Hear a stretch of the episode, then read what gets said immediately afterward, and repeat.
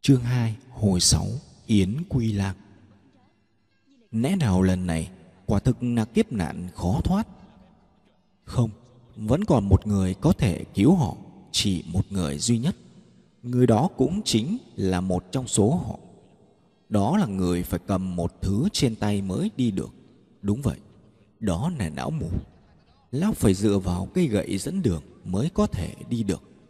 Tuy rằng lúc này lão cũng không khác gì ba người còn lại, cũng đang bước quần quật theo bốn quyết của điên phúc đạo, cũng đang chạy gấp gáp và đập lung tung.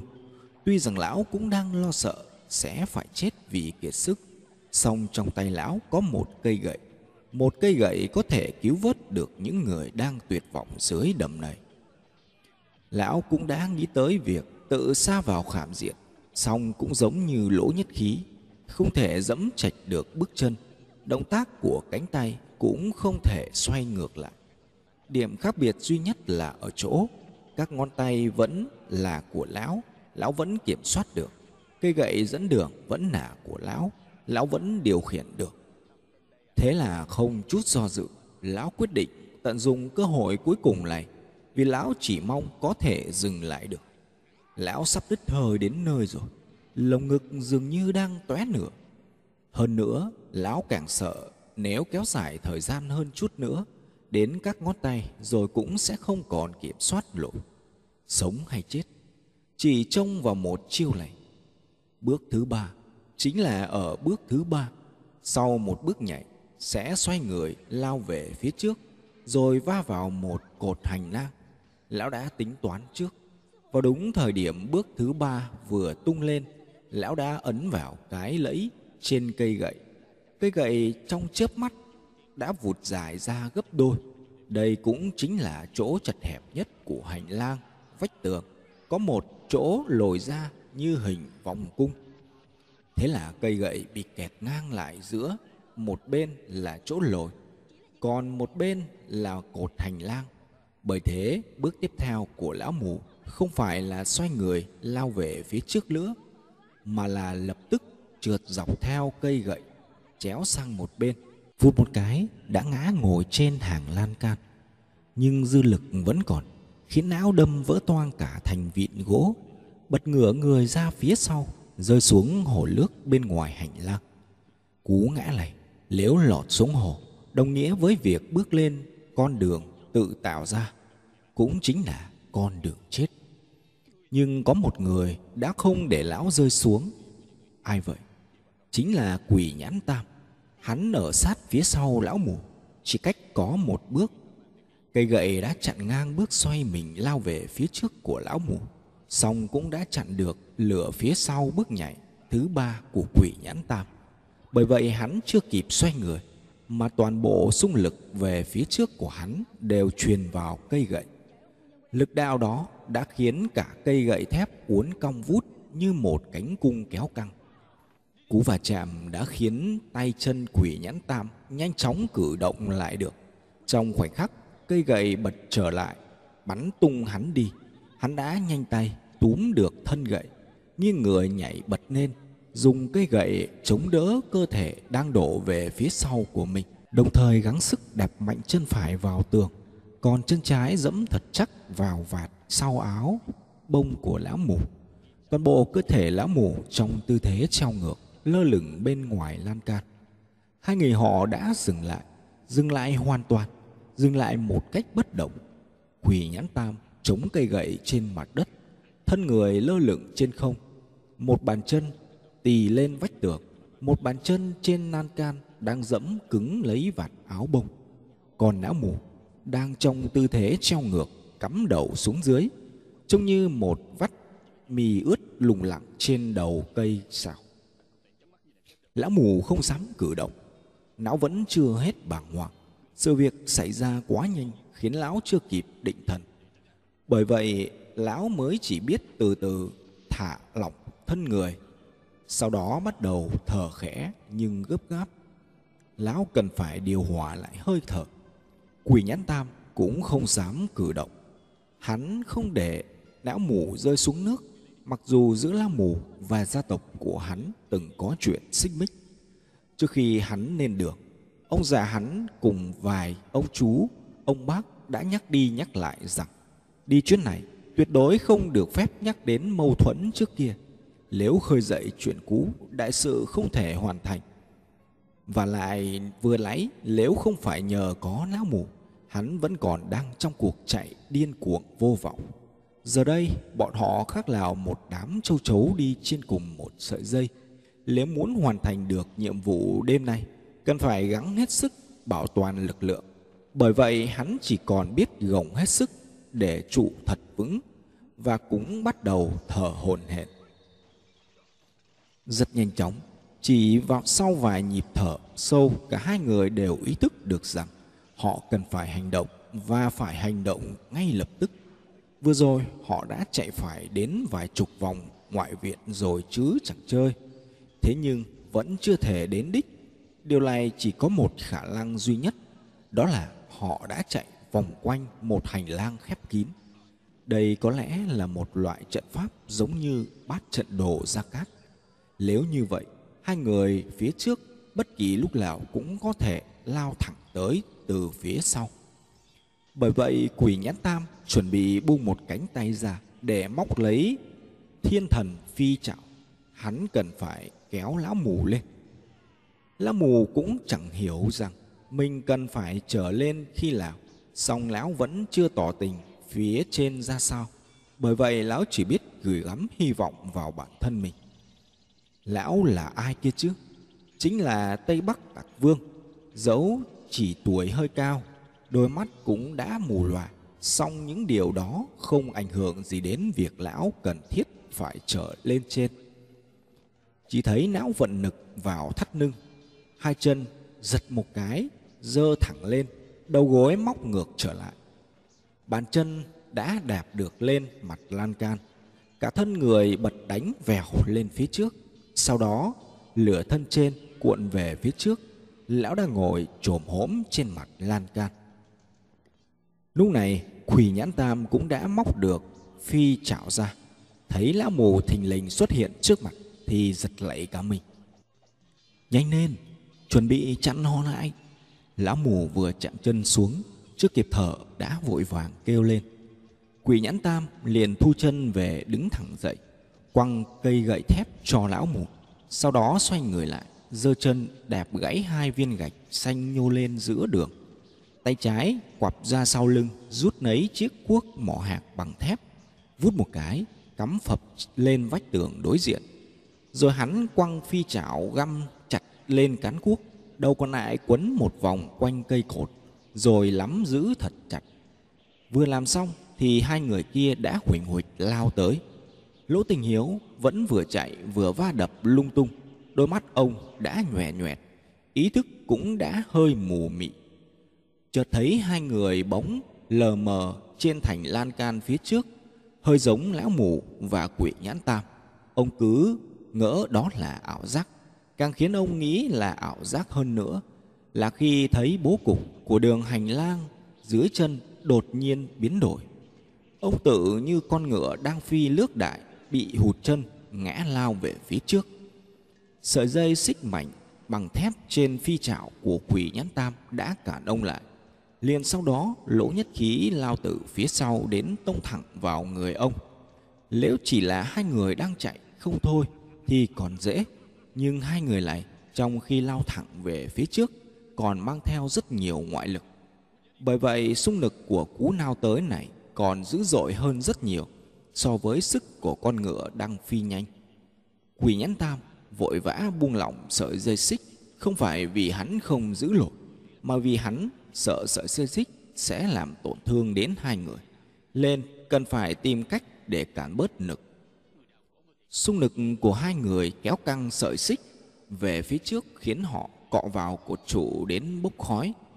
Bàn tay đeo bao da hiêu của quỷ nhãn tam cũng bỏng sát, lên khiến hắn sắp tuột tay đến nơi. Sợi dây xích đã buông gần hết nhưng hai người kia vẫn nao đi với một đạo lực cực lớn. Nã mù vẫn ngồi trồm trỗm trên lan can, đang theo dõi sự việc bằng đôi tai. Từ trước đó, não đã kịp gác cây gậy giữa chỗ ngô lồi và trên vách tường của cột hành lang. Khi Lỗ Tịnh Hiếu và Lỗ Nhất Khí bị sợi dây xích cản lại, họ cũng đồng thời va vào cây gậy của lão. Cuối cùng hai người cũng đã dừng lại được. Cây gậy đã bị uốn cong như một cánh cung. Phải một lúc lâu sau mới tiêu hết dư lực và đàn hồi trở lại. Song vẫn chưa thể lập tức phục hồi lại trạng thái như ban đầu. Bởi lẽ Lỗ Tình Hiếu và Lỗ Nhất Khí đang tựa lên nó mà thở hổn hển. Trên cột hành lang hằn sâu một vết xoáy đen do sợi xích xiết vào và bốc khói xanh, tỏa mùi ra khen khét. Lỗ Nhất Khí gắng gượng đứng dậy, cậu không thể cứ lẩm rũ trên lưng bắc mãi. Xong vừa đứng lên, cậu đã ngã đánh phịch xuống đất. Lỗ Tình Hiếu cũng đứng thẳng lên. Ông cũng không thể cứ dựa mãi lên cây gậy. Ông không bị ngã sụp xuống vì tay ông đã nắm chặt lấy cây gậy để giữ cho cơ thể đứng vững. Đột nhiên tiếng thở hào hẹn của ông ngưng lại, hai đôi mắt mím chặt. Một giọt đỏ tươi từ từ rỉ ra khóe miệng, vẽ thành một đường vòng ngoan nghèo chảy xuống dưới cằm. Sau đó, từ mép cằm kéo thành giọt rơi xuống dưới. Lồng ngực ông nhô ra thóp vào mấy nhịp, rồi miệng ông không còn mím lại được nữa. Phụt ra một búng máu đỏ tươi như một nớp sương mù đỏ lòa trong hành lang đen thẳm. Ông đã bị thương, dù sao ông cũng đã nhiều tuổi rồi. Hơn nữa, vừa nãy ông đã phải chịu một xung lực gấp đôi. Trong bốn người, Duy chỉ có quỷ nhãn tam còn giữ được thể lực tốt nhất. Hắn còn trẻ, lại có nền tảng công lực dày dặn. Tiếp đến là lão mụ tặc vương dù sao cũng là tặc vương vốn dĩ đã có công phu khinh không thượng thừa. Hơn nữa, lão chỉ chịu lực trượt xéo sang bên cạnh. Tuy có cú va đập đến vỡ thành lan can, khiến cơ thể lão đau nhức như gãy xương. Song phần lớn sung lực đều đã được phân tán trong cú trượt. Tiếp theo là lỗ nhất khí. Tuy cậu chưa hề luyện công phu, song cậu còn trẻ. Lại từng tập chạy đường dài trong trường Tây Học. Quan trọng nhất là trong cú va đập cuối cùng, Lỗ Tình Hiếu đã gánh giúp cậu đến một nửa sung lực. Bởi vậy cơ thể cậu chỉ thấy mệt chứ không có gì đáng ngại.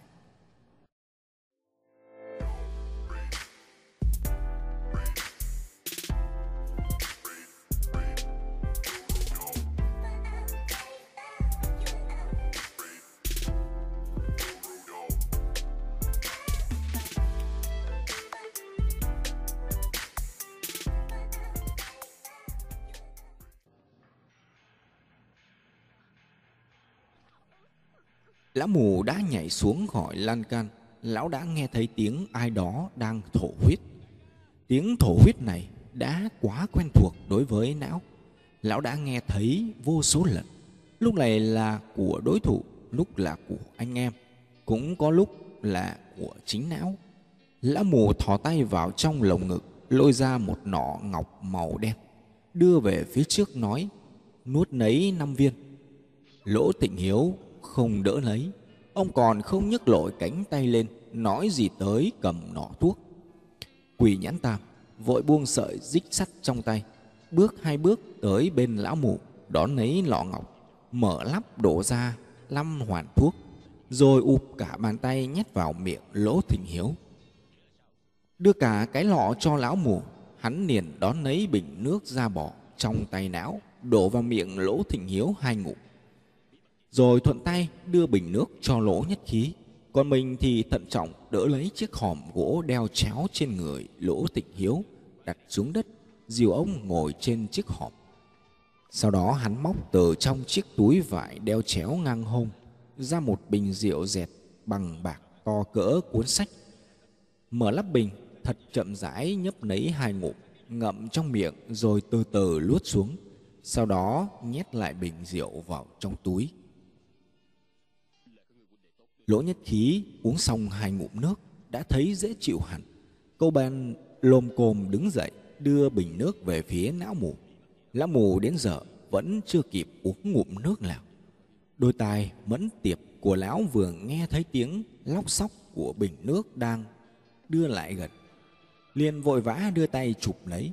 Bởi lẽ cổ họng não nãy giờ đã bỏng rát như muốn bốc cháy đến nơi lắm được bình nước tay lão vừa khẽ kéo về phía mình, thì chợt nghe thấy một tiếng kêu kinh ngạc. Bình nước vẫn còn trong tay nỗ nhất khí, bởi lẽ cánh tay của lão đã khựng lại.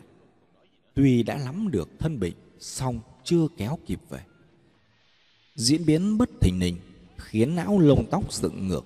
Lão không rõ là đã xảy ra chuyện gì. Vì lão không nhìn thấy, cũng không nghe thấy âm thanh gì khác thường song tiếng kêu kinh ngạc của lỗ nhất khí khiến lão vô cùng kinh dị. Điều đó còn đáng sợ hơn là tự lão nghe thấy được một chuyện gì khủng khiếp. Toàn thân lão bất động như một pho tượng. Tiếng kêu của lỗ nhất khí cũng kinh động đến quỷ nhãn tam, khiến hắn giật bắn mình. Ngụm nước trong miệng suýt nữa thì phun ra ngoài. Hắn cũng không dám cử động, chỉ từ từ lia mắt về phía lỗ nhất khí. Lỗ tình hiếu cũng giật mình bừng tỉnh và cũng ngồi im bất động. Chị gắng sức ngẩng đầu lên, dùng cặp mắt đờ đẫn pha lẫn ngạc nhiên nhìn vào mặt cậu cháu. Lỗ nhất khí không hề chú ý tới phản ứng của ba người. Cậu chỉ nhìn chăm chăm vào giữa hồ, vừa thở hồn hển, vừa lắp bắp được vài ba tiếng. Chúng ta chưa hề di chuyển. Nghe cậu nói vậy quỳ nhãn tam và lỗ thịnh hiếu bất giác cũng ngoảnh theo hướng nhìn của cậu. Giữa hồ nước vẫn là mấy khố đá, thái hồ đứng tranh vênh. Không hề nhìn thấy gì ở hai bên và phía trước. Chỉ có lóc nhà, hình cánh cung và những đầu đao uốn cong thấp thoáng phía xa, mách bảo với họ rằng phía đó có thể sẽ có một môn nâu của viện thứ nhất đang chờ đợi. Đúng vậy cảnh tượng trước mắt họ lúc này hoàn toàn giống với khi trước họ bước vào đường hành lang. Cuộc chạy điên cuồng khiến họ suýt đứt hơi mà chết vừa rồi, rốt cuộc vẫn chỉ là dậm chân tại chỗ.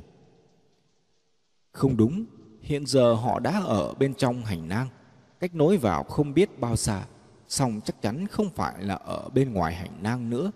Nhưng tại sao họ lại nhìn thấy cảnh tượng mà đáng ra chỉ khi bên ngoài hành lang? Mới nhìn thấy được.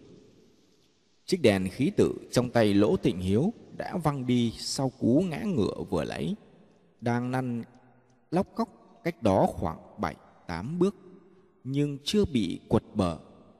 Lửa cũng chưa tắt, chỉ đổ nghiêng mà vẫn cháy sáng. Nhân theo quần sáng này, nhìn về phía trước cổng thùy hoa vẫn mờ mờ ảo ảo.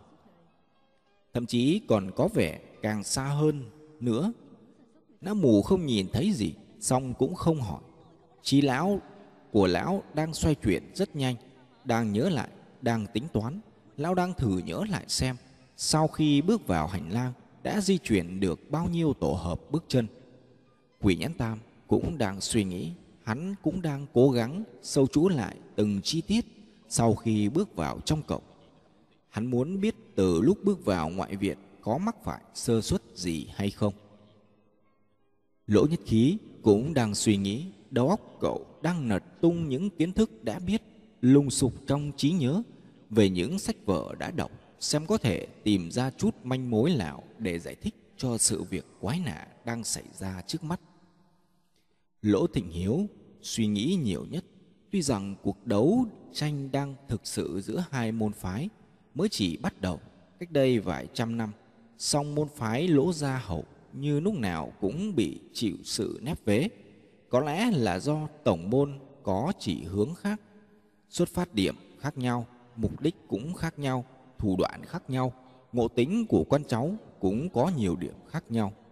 Ông thở dài, suy cho cùng là một người thợ mộc, dẫu chỉ rằng vì định mệnh đã an bài mà ông không ngừng rèn học kỹ nghệ, dẫu rằng để biết người, biết ta mà ông đã bỏ lửa chừng xuất ra tu hành đạo thuật. Dẫu rằng để bổ sung cho đủ lực hợp, chi lực mà ông đã xuất sắng tìm kiếm nhân tài trong giang hồ. Dẫu biết rằng từ lâu ông đã phá bỏ sự phân biệt môn phái, đem bí thuật gia truyền truyền thụ rộng rãi cho những người có duyên. Song rốt cục cũng là do xuất phát quá muộn so với đối thủ với bề dày tích lũy cả nghìn năm đã từng thống trị thiên hạ lại săn nùng điên cuồng bằng mọi giá, bất chấp thủ đoạn, thì phe phái mình đã bị bỏ lại quá xa. 25 về trước, ông có thể thoát khỏi nơi đây. Có lẽ một nửa là nhờ tài năng còn một nửa là nhờ vào may mắn. Nhưng giờ đây, mọi thứ đều đã khác trước. Trong chuyến đi này, ông đã không còn mong giữ được mạng sống để trở về nữa. Số bát cực đã đủ, di nguyện của tổ tiên đã tới lúc phải hoàn thành tổ tông để lại một kỹ nghệ để lui sống vô số thế hệ con cháu đồng thời cũng để lại một vận mệnh đã trở thành một nơi nguyên mà toàn bộ con cháu trong dòng họ buộc phải mang theo Song giờ đây, sứ mệnh trọng đại đó phải thực hiện như thế nào lại không hề có chút manh mối. Chỉ có thể trông cậy cả vào cậu cháu nỗ nhất khí tìm được lối về nhà cũ. Thể ngộ được điều gì từ di vật bí bẩn do tổ tiên truyền lại. Nhưng giờ đây, sau khi trải qua mấy cơn nguy hiểm vừa rồi, hy vọng trở về nhà cũ trong ông đã chẳng còn được mấy phần. Nghĩ tới đây, một cảm giác u uất bỗng cuộn lên trong lồng ngực. Ông thấy chơi vơi tựa như một lá thuyền con đang trao đảo giữa biển khơi mù mịt. Ông muốn nắm chặt được một thứ gì đó, dù chỉ là một cọng cỏ mỏng manh. Tâm tư ông đã chấn tĩnh trở lại, tư duy cũng đã tỉnh táo hơn. Ông đã biết cọng cỏ đó là gì rồi. Đó chính là lỗ nhất khí, là đứa cháu trai có năng lực dị thường của ông. Huống hồ giờ đây chí ít ông vẫn còn đang ở trên thuyền một chiếc thuyền tuy nhỏ bé nhưng không dễ bị lật chìm ông cũng đã biết con thuyền đó là gì đó là chính những thiên cơ mà gia tộc của ông đang nắm giữ. Chỉ cần đối thủ chưa chiếm được những thiên cơ đó, thì chúng vẫn chưa thể ra tay đuổi cùng giết tận được. Và ông đã hiểu vẫn chưa tới lúc để ông từ bỏ, ông vẫn phải tiếp tục. Dù ông có phải bỏ mạng, lỗ nhất khí cũng sẽ phải tiếp tục. Đó chính là định mệnh của họ. Một luồng sức mạnh vô hình đẩy ông đứng bật dậy ông vịn tay phải vào cột hành lang mắt nhìn chăm chú ra phía hồ nước. Ông bắt đầu quan sát hết sức tỉ mỉ hết sức tập trung. Bởi vì đôi mắt già lua của ông đã mờ nhòe cũng bởi vì bóng đêm dày đặc đang phủ kín. Quan sát một lát Ông bèn đổi sang dùng tay trái vịn vào cây cột rồi chuyển sang mé bên kia nhìn ra hồ nước. Sau đó ông lùi lại về sau hai bước, dựa vào vách tường bên trong hành lang, tiếp tục quan sát. Cuối cùng, ông dán người vào bức vách, đưa mắt nhìn một lượt về hướng đến và hướng đi của hành lang. Những động tác này đều được thực hiện rất chóng vánh. Lỗ nhất khí định đến đỡ bác mà không kịp Phát cái ông đã ngồi trở lại trên chiếc hòm gỗ. Lỗ Nhất Khí biết rõ những động tác này trong chương tổng quát của cuốn kỳ công đã viết rằng dù là người thợ khéo léo, tài giỏi tới cỡ đâu chăng nữa, thì khi thiết kế những công trình kỳ quái, bố trí cơ quan, cạm bẫy cũng đều để lại một chỗ khuyết, tức là để lại một ký hiệu nào đó tại những hiện tượng mà nhìn bề ngoài không dễ nhận ra, nhằm giúp bản thân không bị xa chân lạc bẫy. Biết được đường ra, lối vào. Tuy rằng mỗi người có một cách ký hiệu khác nhau, song vẫn có một vài phương pháp cơ bản để nhận biết không biết có phải vừa rồi bác cậu đã vận dụng một trong những phương pháp nhận biết đó hay không lỗ tình hiếu ngồi xuống mặt hòm không hề để ý tới ánh mắt băn khoăn và vẻ mặt lôn lóng của lỗ nhất khí và quỷ nhãn tam. Trầm ngâm hồi lâu, ông mới ngâm nga một câu thơ cổ. Chẳng biết làm sao hoa dụng mất, như từng quen biết én quay về. Nguyên văn tức là vô khả lại hà, hoa lạc khứ tự tăng tương thức yến quy lai. Hai câu nổi tiếng trong bài từ Cán Khê Sa của án thủ đời Tống.